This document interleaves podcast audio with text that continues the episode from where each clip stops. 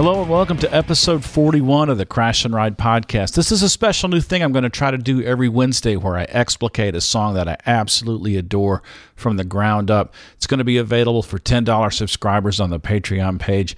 Um, you know, I try to provide the show for free because it's about mental health and I don't want to be a gatekeeper for people getting help. This whole idea that you only deserve mental health care if you're wealthy or you can afford it is just bullshit. It's what our whole healthcare system is predicated upon, and I'm absolutely opposed to it. But I also really, really, really love music and really, really love songs. And um, I want to do a thing, you know, where I just talk about what a song means, what its cultural context is, what some of the nuts and bolts that went into making it are, as much as I can from the perspective of a drummer who can't really play guitar.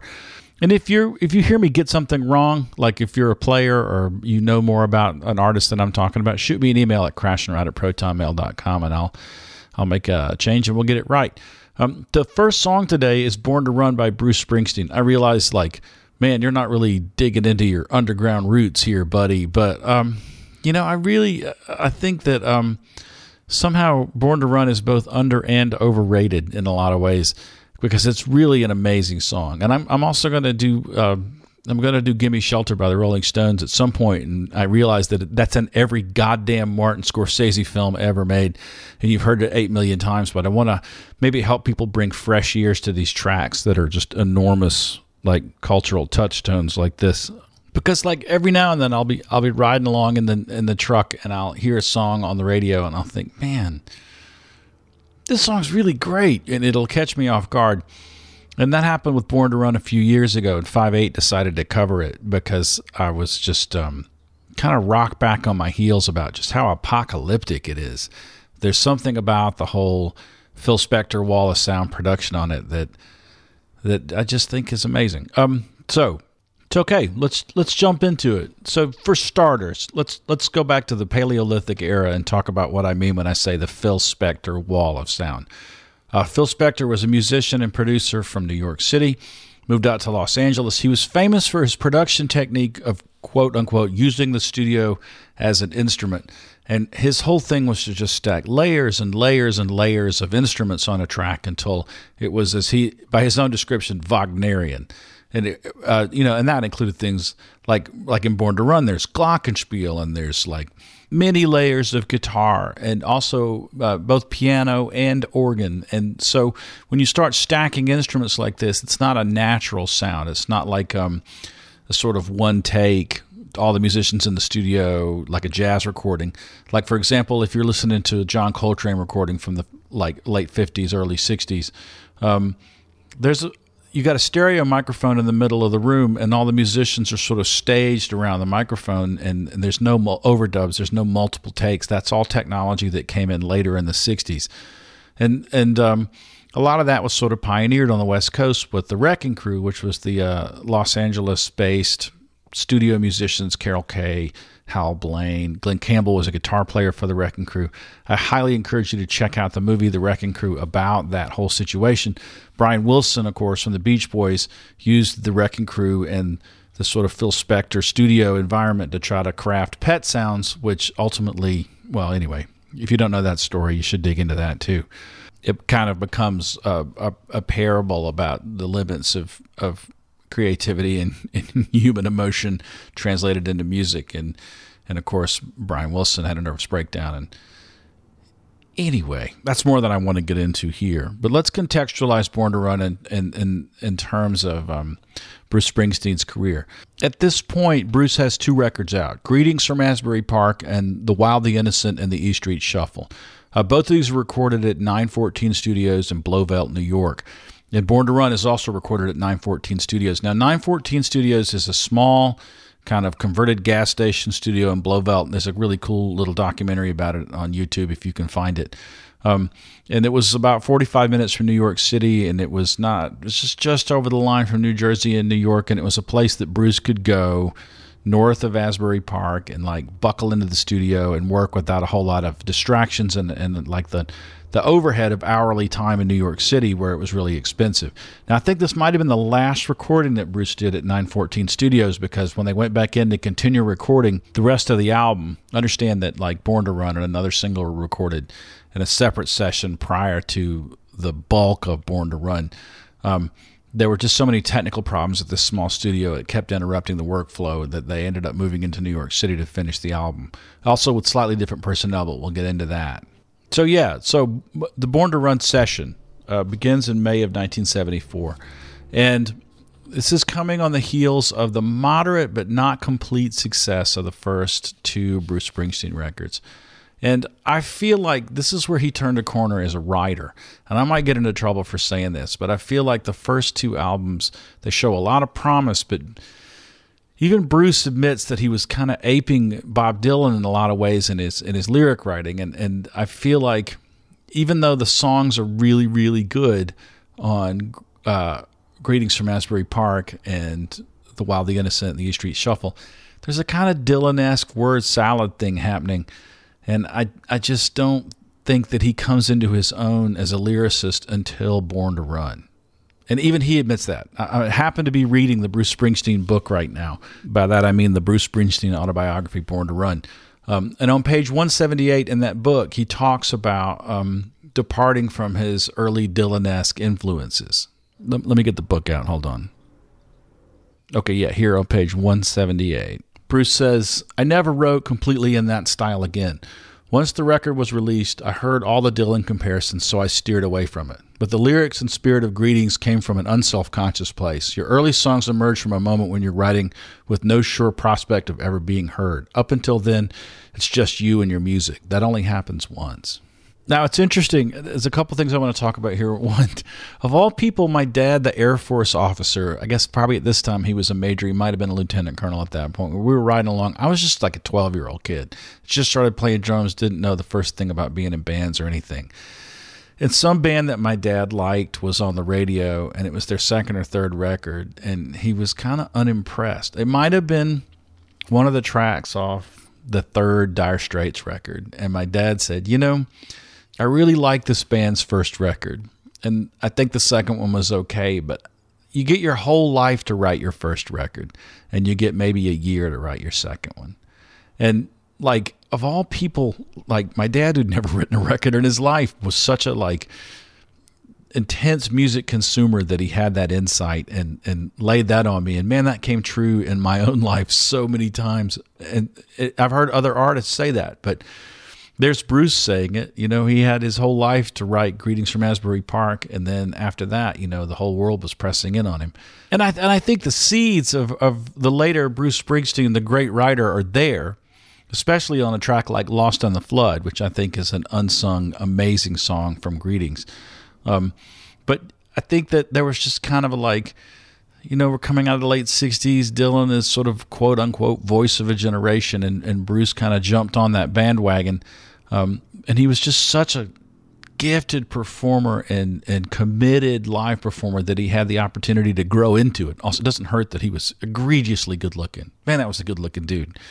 So I think that, like, Born to Run is the song where he turns a corner as a writer. There's a lot of other personnel stuff going on too. It's important to note that this was the one and only session played by Ernest Boom Carter who was a friend of David Sancious, the keyboard player on this session, uh, piano player, I think, might be organ. I'll have to double check my notes. But um, Ernest comes in on this one session. The the the rhythm tracks are laid down in May of 1974, and he just crushes it. Now he had been playing some shows with the with with the nascent E Street Band, um, but this is the only recorded session of Ernest Carter, and he brings a swing to this song that I've never heard it played this way by the E Street Band since.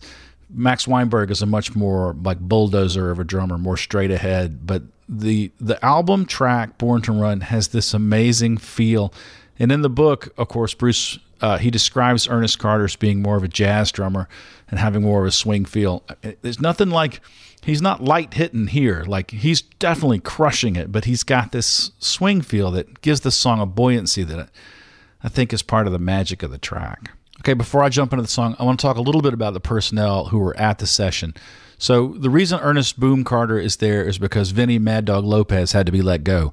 Uh, in the book, Bruce talks about because Vini Mad Dog Lopez could could get his mouth out ahead of his ass and get his ass beat or start some shit, and Clarence Carter nearly choked him out one time, and and you know that's not a guy you want to be on the bus with. So they let Lopez go. They bring in Ernest Boom Carter. Um, at this point, Bruce's band is half black and half white. There's David Sancious on keys, Ernest Boom Carter, as I said, on drums, Clarence Clemons on saxophone, and then uh, Bruce Springsteen, of course, on vocals and guitar, Garry Tallent on bass, and Danny Federici on organ and glockenspiel. And like, there's just a whole, there's so many tracks on this session. And it was uh, 72 total tracks bounced down to 16. Now, if you're not a recording engineer or you're not someone who spends a lot of time in the studio, let me explain that process to you. What happens on a multi track board is that you can have individual tracks going in, but as you add tracks, what you have to do is you have to like bounce information from one channel down to a grouped channel. So like in I have I have multi-tracks somewhere of some early Motown stuff and there'll be like bass and strings on one channel and there'll be keys and snare drum on another channel because you're what you're combining just to make room for extra stuff. So so 914 Studios has 16 tracks on the mix bus which they can then bust down to two channels left and right stereo mix. So they got 72 channels going into 16 going into stereo. So it's just incredibly dense and and, and it gives it that like almost apocalyptic sound. And, and and so let's explore some of the sounds on the session real quick. The so, the song is in 4/4 time and it comes in halfway through a measure because there's this drum fill at the beginning and it's the 3 and 4 of the measure before the actual downbeat for the song. So the way that you count this song in, if you were starting it, if you were either Bruce or, or Ernest Carter, is you you'd give to set the tempo, you'd count one and, and two of the previous measure and then one, two of the measure before the drum fill starts. So it'd be like one, two, one, two. So you got this like cacophonous drum fill, and then there's a measure where they just hold a whole note. And that whole note is E. E is like the the fundamental root chord of rock and roll. It's it's it's an open chord it's the the lowest string on the guitar and the high string are tuned to E. It's like a drone, and, and this song, it ends up almost like a mantra. Like the fundamental, like it sets this pad up, right?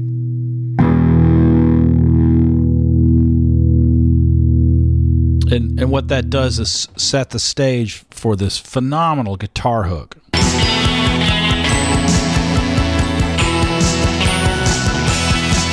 and every other instrument except for Garry Tallent's bass is holding that that home.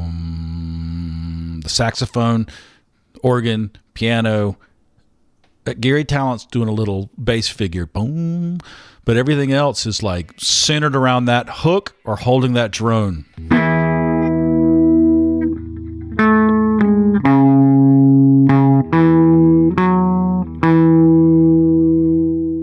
In the book, Bruce says he had that riff for like a year uh, before he came to the studio to record Born to Run. And it's such a great, right, sort of that's the that's the theme of the song and it sets it up right up front and it's just absolutely indelible. I think it's important to notice that on that sort of central guitar theme, there's a thing called tremolo. Now, if you don't know what tremolo is, uh, Bruce is coming out of the context of the sort of Jersey Shore doo wop, greaser culture, and tremolo was a big part of rockabilly. And that's the difference between this.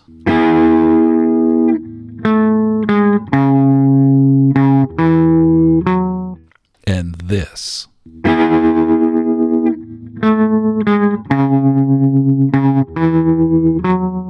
Just that little bit of vibrato uh, gives it this this sort of reference to the Jersey Shore instantly.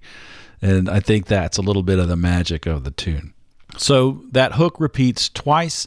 It's a very short little intro, and then we're into the verse. Now let's talk about Bruce's lyrics on the first verse real quick. The song is a love song for a woman named Wendy. It's set in Freehold, New Jersey. We know that because it references Highway 9 right in the third line, which runs right through Freehold. Um, in the day we sweat it out in the streets of a runaway American dream. At night we ride through mansions of glory and suicide machines. Sprung from cages out on Highway 9, chrome wheeled, fuel injection, and stepping out over the line. So we're a long way from go kart Mozart at this point, right?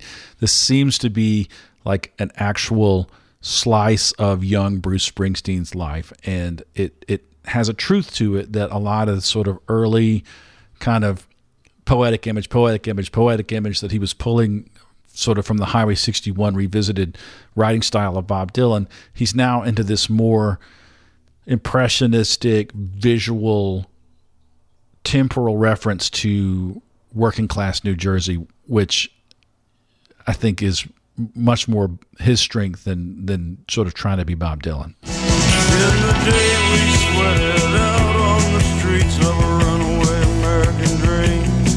At night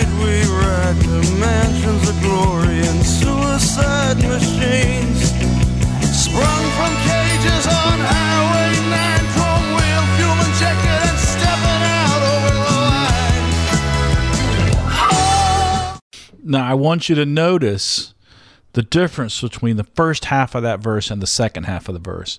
For the first two lines, you've got this like uh, palm muted chug chug chug chug chug chug chug that's setting the beat for the song. And and Ernest Carter, though he may be a jazz player, is playing a perfect backbeat, only with a little syncopated push on the hi hat at the end of the phrase. Um, and then in the middle of the verse, it switches to this more open part that's an arpeggiation with the piano and the glockenspiel. And it just fucking shimmers. It's so good. It's like the difference between this.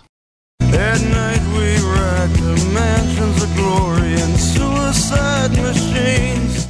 And this. Sprung from cages on highway it's it's absolutely sublime. And I think part of what's so great about it is you get the first half of the workday, and then the second half of the verse is about breaking out of those cages and and having this like kind of almost godlike experience of, of, of drag racing and, and, and cheating death. So with that sort of like extra human experience, and you you, you get this ringing piano and glockenspiel arpeggiation part that's almost angelic. It's so poetic and perfect. And then you get this like syncopated full band push right in the middle of the second part of the verse that heightens the tension even more. Like listen to this.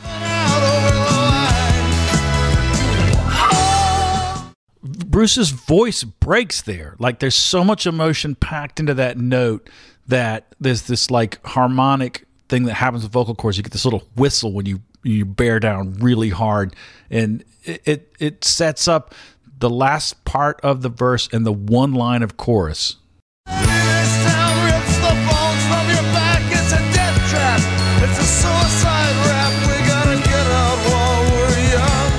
Baby, this town rips the bones from your back. It's a death trap. It's a suicide rap. We got to get out while we're young. You know, I was on tour once with Mike Mills, and we were in Macon, Georgia, which is his hometown. And he was telling me a story about when him and Bill Berry lived in a house together on like the second floor over a street, and they were doing music. And they had a friend who was um, working with the band, and I think it was also a musician or something. And like, that guy started a family unexpectedly. And by that, I mean he got his girlfriend pregnant. And Bill turned to Mike and said, we got to get out of here or we're going to be here forever. And that's when they moved to Athens, Georgia. And they later went on to, to form REM and, and, and the rest, of course, is history.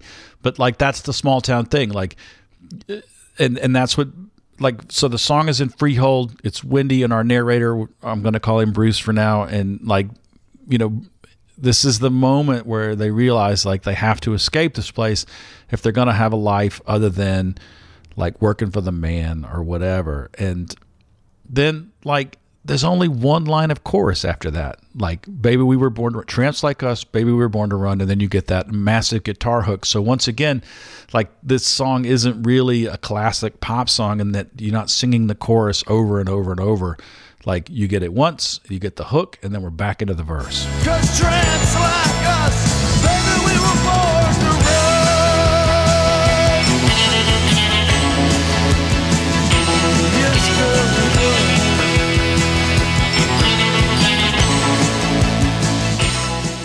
By, by the way, Garry Tallent just killing it here. Like these little bass figures at the end of the phrase, that boom. It, it, that it's. I think it's probably going to. Let me check. Is it going to E? Hold on.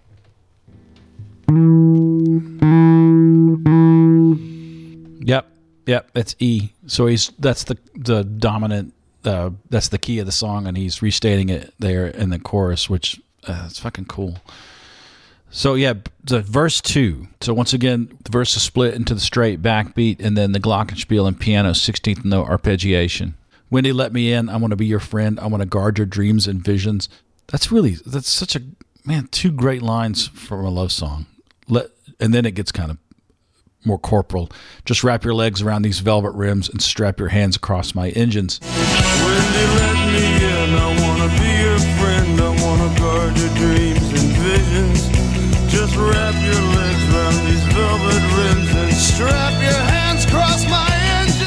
I just love those first lines so much. Wendy, let me in. I want to be your friend. I want to guard your dreams and visions. Man, that's that's fucking great. And then, of course, there's two lines about getting it on. Um, and then we break out into the 16th note piano and glockenspiel part again, and we get these amazing lyrics. Together we could break this trap. We'll run till we drop. Baby, we'll never go back. Will you walk with me out on the wire? Because, baby, I'm just a scared and lonely rider. Together we could break this trap. We'll run till we drop. Baby, we'll never go back. Oh, you walk with me out on the wire. 'Cause baby, I'm just a scared and lonely rider. But I Notice also that Clarence Clemons' saxophone part is paralleling the bass line through that whole verse. That bum, bum, bum. It's almost like um, Taco Bell's Canon in D. It, it's that sort of falling uh, melody line that that sets up an, another two lines, and this time it's not even the the the chorus. It's uh, but baby, I gotta find out how it feels. I want to know if love is wild, girl. I want to know if love is real. He doesn't even say tramps like us, baby. We were born to run again. This this is a song where the chorus is a guitar part.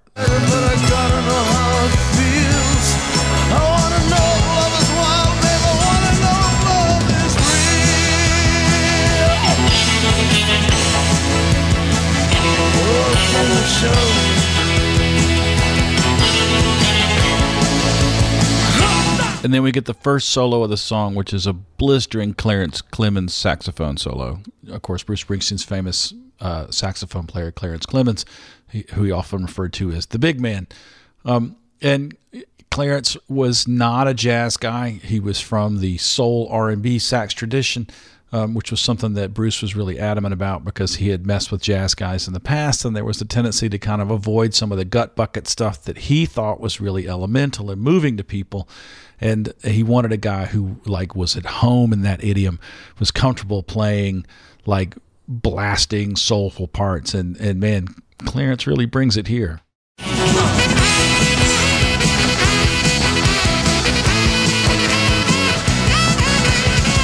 Uh, also, let me let me just let me just point out uh, Carter's insane drum fill there. Let's listen to that again.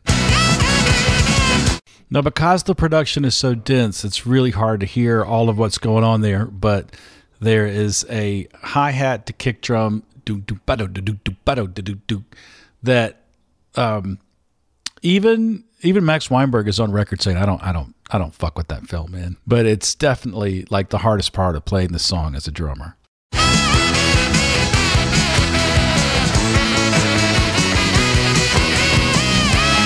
So so Clarence burns the house down for about four more bars, and then there's this huge emotional shift back to the kind of atmosphere, the second half of the first two verses with that arpeggiated glockenspiel part. And Ernest Carter is backing off from a straight two four backbeat. Not that he was playing a strictly straight two and four backbeat before, but it it opens up the feel of the song when he starts playing on the and of two instead of on the downbeat of two. So it goes one, two, and three, four, one, two, and three, four, um, ba, ba, um, ba, ba, and that sets the stage for this whole sort of lift of the bridge, right?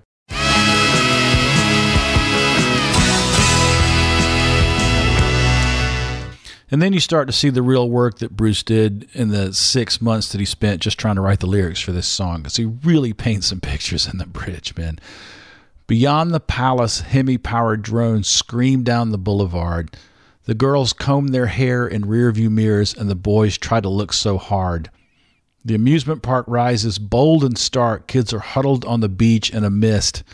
I want to die with you, Wendy, on the streets tonight in an everlasting kiss.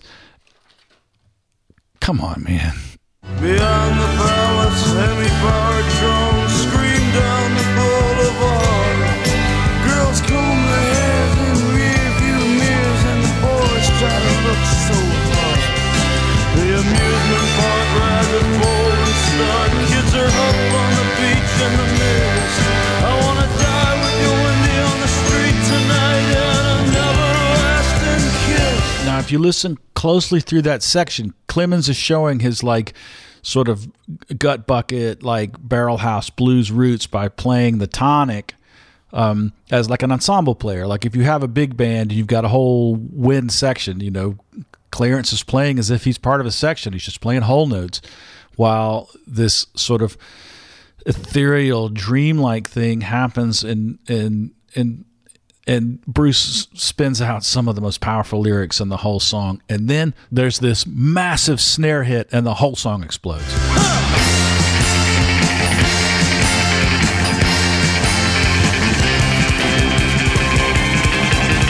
Ernest Carter, wherever you are, you're a bad, bad man.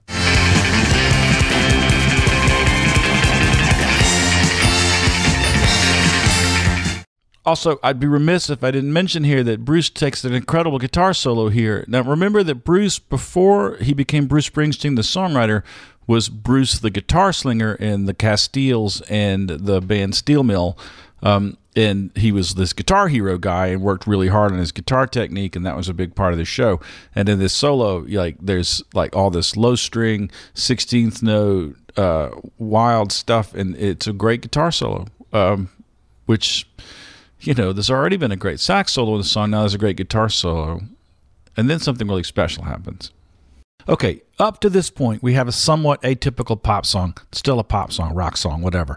It's got a verse and a chorus, and a verse and a chorus and a bridge. Although the chorus is only one line and it's only at the beginning of the first verse. But we got this big hook that sort of stands in as a chorus. But now this crescendo happens that is almost like orchestral music. There's this huge like bend up in the melody, and then it comes crashing down. And I mean like falling down the fucking stairs, crashing down.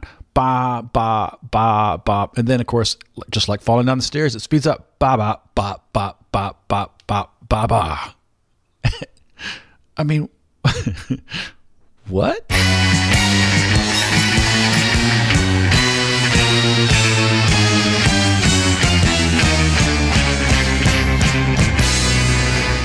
I mean, this is this is Wall of Sound. This is Phil Spector. This is this is creating orchestral music with rock instruments. There's glockenspiel, of course, but everything else is like R and B or rock instruments, and it's cacophonous and it's apocalyptic and it's amazing.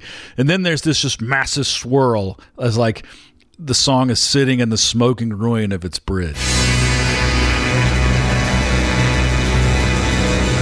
I mean, this could easily stand in for that part in um, uh, the Beatles' uh, "A Day in the Life" on Sergeant Pepper. There's a big orchestral part there, or it could very easily be in a Stravinsky piece. It's this like drone. It's uh, the note is B, I think, um, and it, it's uh, it's just sort of holding for a minute uh, as a kind of denouement for that huge bridge, and then and then our hero counts us back in.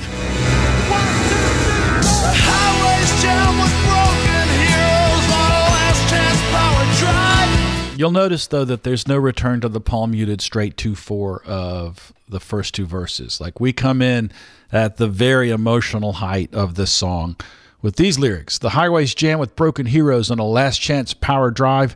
Everyone's out on the run tonight, but there's no place left to hide. And then we go back to the Glockenspiel arpeggio. Together, Wendy will live with this sadness. I love you with all the madness in my soul. Someday, girl, I don't know when, we're going to get to that place where we really want to go and we'll walk in the sun. But till then, tramps like us, baby, we were born to run. So we finally get a restatement of the chorus and we get into the big finish.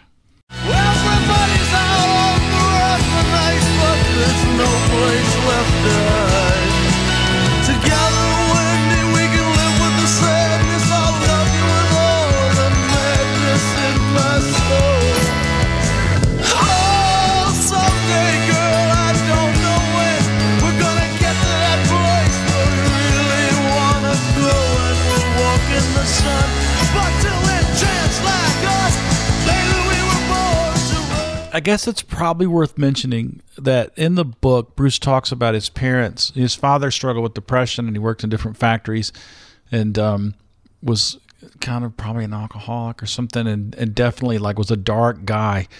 And he and his wife, Bruce's mom, and the youngest sister moved out to California away from New Jersey. And it was that, I think that line about, uh, about Wendy and, and our hero, Bruce, um, where we really want to go and we'll walk in the sun. Uh, you know, it, I think that's maybe part of when you're living in the Northeastern, like factory life, you dream about Florida or California as this place to escape to. So I really like that imagery in that last verse. And then um, he sings the chorus line once, and then we get into this um, almost military feeling build, like as if there wasn't enough drama in this song already.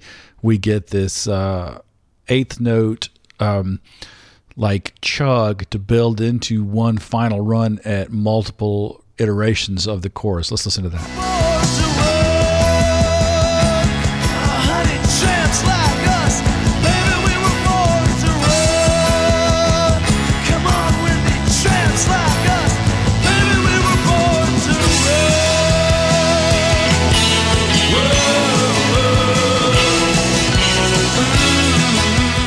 Here, sort of after that, like eighth note build into the staccato syncopated eighths, um, the song just takes off, right? And you can you can feel it click up just a little bit in tempo there, and and the song really starts to soar. And I feel like this is the the release of all the tension that has been built by that insane bridge and and and by that last eighth note like staccato build and i think it's sort of riding the energy of the last two lines of the song about um, where we really want to go we'll walk in the sun and until then tramps like us baby we were born to run. And and that sort of lift is the flight out of the song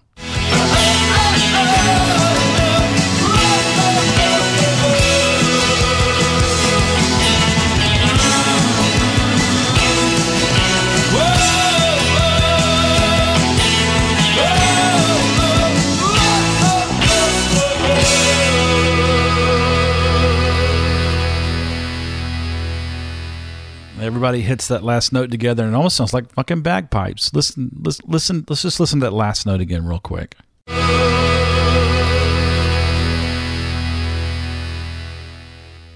That's kind of unexpectedly evocative. That drone. Um, it's E, just like the drone at the very beginning, the first pad before we set up the big guitar hook. So, um, you know, Bruce went on to sell like a bazillion copies. This was the song that put him on the cover of Newsweek and Time magazine and and sort of propelled the E Street Band and Bruce Springsteen into superstardom. And I, I think it's deserved. Like I know there's a million songs that we hear all the time and they kind of just go by like aural wallpaper because they've been like the blueprint of our cultural upbringing. But this this song and a couple others I think are special because there's a lot going on.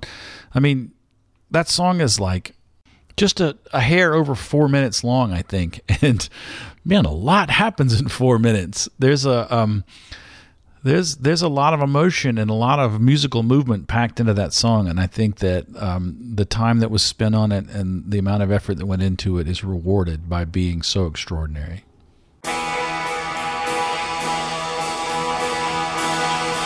All right, so if you uh, are a real musician, uh, you're not a drummer, and you heard me hit something wrong there, tell me, and I'll, I'll make a correction if need be. Uh, just uh, crash and ride at protonmail.com is the email address. I want to do this every week. I'm going to make it available to the $10 per month subscribers on the Patreon page. That's www.patreon.com slash crash and ride, all one word.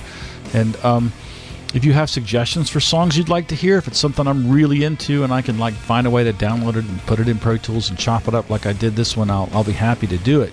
Thanks to Jake Krager, our erstwhile producer. He sends me show notes after every show to help me make them better. He hasn't even heard this yet. I think I didn't even warn him I'm going to do this. Hi, Jake. What do you think? Was it good?